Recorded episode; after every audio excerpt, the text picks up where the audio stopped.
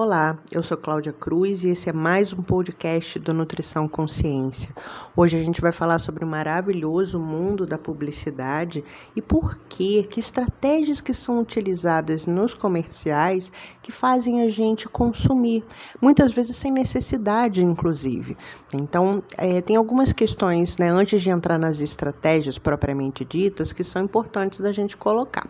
Primeiro, a gente vive numa, numa sociedade que ela é consumida né? Aonde quer que a gente vá, é, abre o celular, liga a televisão, olha né, um outdoor na rua, uma propaganda, né, um panfletinho, enfim, a gente tem esse estímulo ao consumo o tempo inteiro. Não só aquele consumo que é realmente necessário, né, mas ao consumismo, que é aquele consumo que é onde provavelmente eu vou comprar alguma coisa que eu não estava precisando. Né? Então, essa criação de necessidades, né, normalmente ela acontece pela sedução, pela persuasão. Então, a gente tem essa questão que a gente tem que levar em consideração. A gente tem esse estímulo contínuo ao consumo. A segunda coisa que é, é importante colocar são os mecanismos de comunicação que são constantemente utilizados pela publicidade. O primeiro deles é a identificação. Então, é uma peça publicitária onde você normalmente vai olhar alguma coisa, tem alguma coisa ali naquele cenário, algum personagem que você identifica com a sua vida. Então, é um personagem que usa uma roupa num estilo parecido com o seu, é uma cozinha daquele comercial que é parecida com a sua ou de algum parente seu, né? Então, tem alguma coisa ali que você se identifica, isso chama a nossa atenção. Já o segundo mecanismo é a projeção. É aquilo normalmente que eu gostaria de ter, aquilo que eu desejaria ter para minha vida. Um exemplo que eu dou, né, que normalmente é, a gente vê nos anúncios de absorvente feminino, é que as mulheres que participam dos comerciais normalmente são extremamente felizes, fazem as suas atividades sem problema nenhum, elas não têm dores, elas não têm incômodo, elas parece que não passam por TPM. Normalmente né, ainda andam de calça branca, né, que é uma coisa que normalmente a gente nem arrisca durante né, o período que a gente está menstruada, mas enfim, a gente adoraria ser aquela mulher, né, super feliz, né, super de bem bem, sem problemas e sem dores, simplesmente usando aquele absorvente. O terceiro mecanismo é a rejeição. Então, é alguma coisa que tem ali naquele anúncio que você não quer de jeito nenhum, mas que provavelmente vai ser oferecido algum produto, algum serviço para que você elimine aquilo da sua vida. Por um exemplo, insetos, mosquitos, baratas, são coisas que a gente não deseja dentro da, da nossa casa nem de lugar nenhum. Então, isso é uma rejeição. Né? Então, o que, que a gente tem? A gente vai ter um produto né, que vai justamente eliminar esse tipo de incômodo. Então, esse é seria um exemplo da rejeição. Então, se por um acaso, né, você olha um comercial e você não sente nenhum desses três mecanismos, né, você não se identifica, você não projeta, você não rejeita, é porque provavelmente você não foi o público-alvo daquela peça publicitária. Então, por um exemplo, para quem não tem filhos ou para quem já tem filhos mais adolescentes, adultos, olhar um comercial de um produto infantil não faz mais sentido, né? Então, é, isso é um exemplo de que você não é o público-alvo daquela peça especificamente. Uma outra coisa importante, aí já entrando né, também mais a fundo na questão da publicidade, é um conceito chamado de fragmentação. Né? Então, normalmente, as propagandas elas usam é, pedaços das informações, pedaços né, do nosso cotidiano para usar como mecanismo de venda. Eu não sei se vocês lembram um tempo atrás que existia é, um comercial de uma maionese muito famosa que dizia que só tinha 40 calorias por colher. Se você for olhar numa tabela de composição de alimentos, realmente ela só tem 40 calorias por, por colher. Então, qual é a questão relacionada à fragmentação aí? Essa fragmentação que ela só está trabalhando com a informação caloria, ela não trabalha com as outras informações nutricionais. Ela não fala sobre os tipos de gordura, ela não fala sobre os aditivos químicos que são utilizados para fazer essa maionese. Né? Então, ela usa a informação que interessa para aquele momento. Né? Então, é, são coisas importantes. Uma outra coisa, antes de entrar também na questão da publicidade, é a gente entender que o setor publicitário é um setor que ele é bilionário, é bi mesmo, com a letra B. Então, ele investe muito pesado na questão da, da publicidade. Então, é, se você for olhar né, só publicidade de alimentos e bebidas, né, você tem um número expressivo né, de investimento nesse tipo de produto. A TV aberta ela ainda é o meio de comunicação onde a maior parte desse investimento vai, né, seguido por TV por assinatura, jornais, enfim. A internet ela vem né, é, é, já aparecendo aí nesse ranking também, mas por incrível que pareça, ainda com uma menor é, expressividade. Uh, agora sim, entrando propriamente né, nessa questão das, é, das estratégias que são utilizadas. Bom, o nutricionista, né, ele trabalha muito com essa questão da importância dos nutrientes, da importância das calorias, como é importante você consumir vitaminas, minerais, fibra, água, a quantidade adequada de, de carboidratos, de proteínas e de lipídios, né, enfim. Então, esse é o nosso discurso científico, né? Ele tem uma base científica para a gente poder afirmar o que a gente afirma. Só que a indústria, ela está é, tá muito muito antenada nisso, né? Então, esse nosso discurso científico, ele é né, cooptado pelo discurso publicitário. Então, é muito comum a gente ver é, produtos que são industrializados, porém que usam o nosso discurso científico. Né? Então, são produtos né, que é, é, é, é publicizado como é, é, rico em vitamina, é rico em minerais, é aproveitam modas também, né, para falar que é 0% glúten, 0% lactose, né, e usam isso como um mecanismo de vendas, né. Outra coisa que é um exemplo importante, por um exemplo, é quando ele fala que tem X% menos açúcar, X% menos gordura, né, porque são nutrientes que normalmente são ligados a essa ideia de emagrecimento, ligados a essa ideia de que o seu consumo excessivo pode fazer mal. Então, são produtos né, que, curiosamente, tinham um excesso, né, ou continuam tendo ainda o excesso desses é, nutrientes, só que você tem ali uma determinada redução, ele aproveita essa redução para fazer também com que suas vendas aumentem. Né? Um outro mecanismo que é bem interessante a gente conhecer é a medicalização da comida. Isso daria um podcast só para falar sobre esse assunto.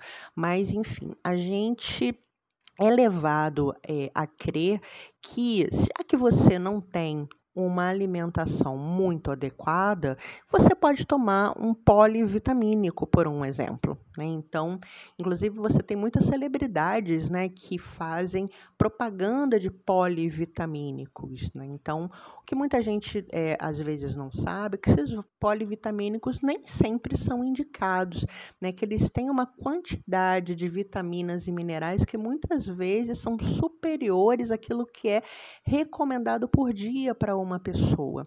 Então, não é raro né, uma pessoa que consome o polivitamínico achando que está fazendo um bem bem para a saúde, ela tem sintomas como, por exemplo, dores de cabeça, é, um gosto metálico na boca, e ela nunca vai associar esses sintomas ao polivitamínico que ela está tomando, porque afinal são vitaminas e minerais. Né? Então é importante que a gente entenda que sim, a gente precisa de vitaminas, minerais, fibras e todos os nutrientes, mas que eles têm limites diários. Né? Então não é para comer à vontade, para consumir à vontade. Né? Então, através da própria alimentação, você consegue todos esses nutrientes. Só que, né, através da publicidade, você é levado a criar para que, que você vai se esforçar.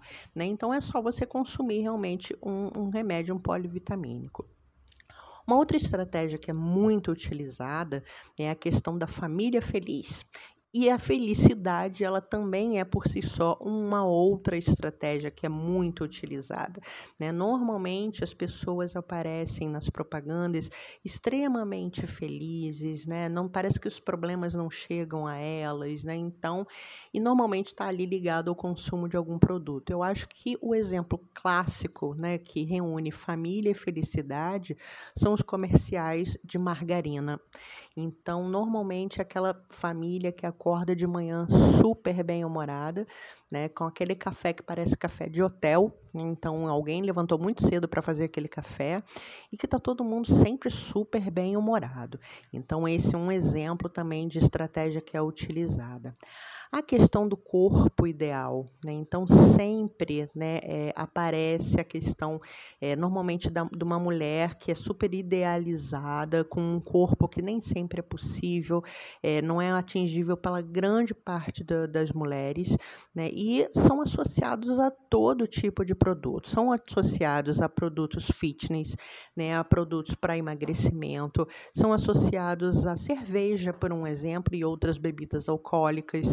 Né? Então a gente tem aí um uso que é realmente é, extensivo, né? Então a gente trata muito na página do Nutrição Consciência sobre essa questão do corpo ideal, né? Então é, parece que a gente não tem defeitos, né? Será que todo mundo é igual? E aí assim uma pergunta que a gente sempre tem que se fazer: por que, que a propaganda, né? Ela é, sempre leva a gente a crer que a gente está feio. Por que, que a gente sempre é levado a crer que a gente tem sempre algum aspecto nosso que precisa melhorar? Né? Porque se você parar para prestar atenção nessas propagandas, normalmente, olha, o seu cabelo não está legal, a sua pele não está legal, você precisa emagrecer. E aí, normalmente, tem aí um produto que é oferecido para que isso aconteça de uma maneira rápida. Isso é assim, é o combo da venda, né? Oferecer solução rápida. Esse é o objetivo da publicidade, né? Então, eu tenho uma, sempre uma pergunta que eu também faço, né? O que, que ia acontecer com a indústria de cosméticos se todo mundo acordasse hoje se sentindo bonito? Né?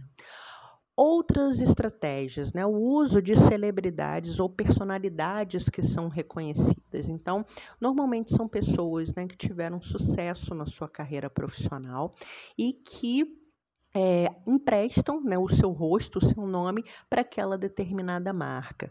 Né? Então, normalmente a gente tem, é, não é qualquer celebridade que faz a propaganda de qualquer produto.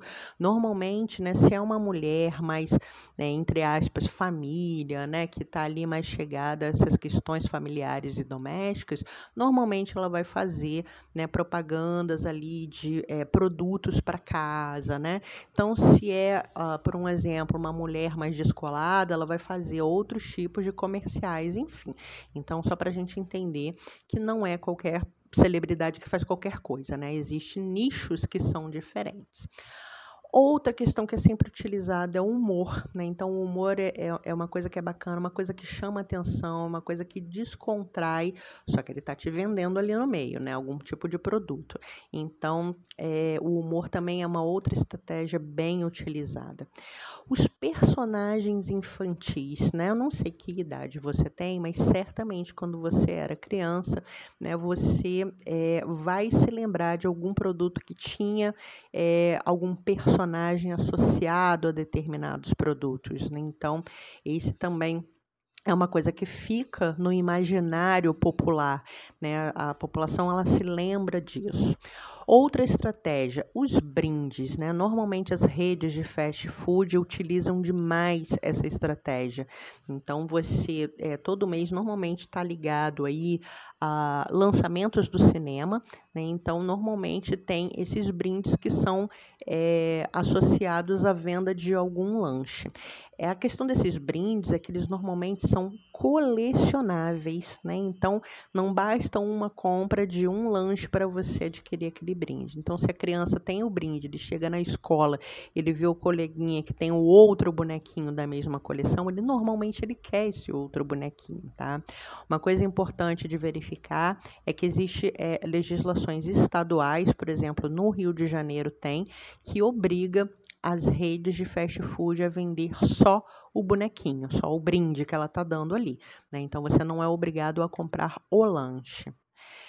A promoção, né? Quem é que não gosta de uma promoção, de um sorteio, né? Então acho que quem é um pouquinho mais da antiga lembra que quando a gente comprava sorvete, a gente ficava torcendo para que palitinho fosse premiado. Né? Quem é também mais ainda das antigas vai lembrar das tampinhas, né? que normalmente tinham personagens, as tampinhas que tinham é, algum tipo também de sorteio, né? enfim. Então, as promoções sempre são é, utilizadas. As cores, né? Inclusive existe, né, uma é, disciplina chamada psicologia das cores. Então, as cores elas são reconhecidamente é, elas afetam as nossas emoções. Né? Então, a gente tem cores específicas para determinadas emoções. Não é uma ciência exata, tá? Isso pode se alterar de pessoa para pessoa, mas de uma maneira geral, por exemplo, a gente reconhece que as cores vermelho, laranja e amarelo são cores que trazem fome, né? que estimulam a fome. Então, se a gente for pensar na maioria das logomarcas das empresas, normalmente a gente vai perceber que as cores vermelho e amarelo estão muito presentes. Se a gente imaginar uma praça de alimentação do shopping, a gente vai perceber que você tem ali muitas cores vermelhas, amarelas e laranjas sendo utilizadas. Né? Então, é, mas por um exemplo, é, quando a gente está falando de propaganda de produtos diet light, normalmente o que a gente tem são cores muito suaves, um azul azul clarinho, um verde clarinho, justamente para trazer a ideia da leveza. Se eu estou falando de produtos orgânicos, produtos naturais, normalmente eles são associados à cor verde, justamente para trazer essa ideia né, de natureza. Uma outra estratégia são os slogans, né? Então a maior parte das grandes marcas tem os seus slogans, né? Às vezes mais do que um. Então o slogan é uma coisa que fica na nossa cabeça, é aquela frase, né, pontual que você, quando você fala ela, você já sabe de qual marca que você está se referindo. As datas comemorativas, né? Então essas datas elas também é, sempre fazem alavancar vendas. Então, por um exemplo, Dia dos Namorados, Dia das Crianças, Dia das Mães, Dia dos Pais, o Natal, enfim, a gente tem várias datas que são distribuídas ao longo do ano e que é, as marcas utilizam né, para vender. Às vezes é exatamente o mesmo produto que vende o resto do ano, só que, por um exemplo, um chocolate no Dia dos Namorados, ele é colocado dentro de uma caixinha em forma de coração. Né? Então, é o mesmo produto, só que ele está ali é, literalmente embrulhado para presente. Né?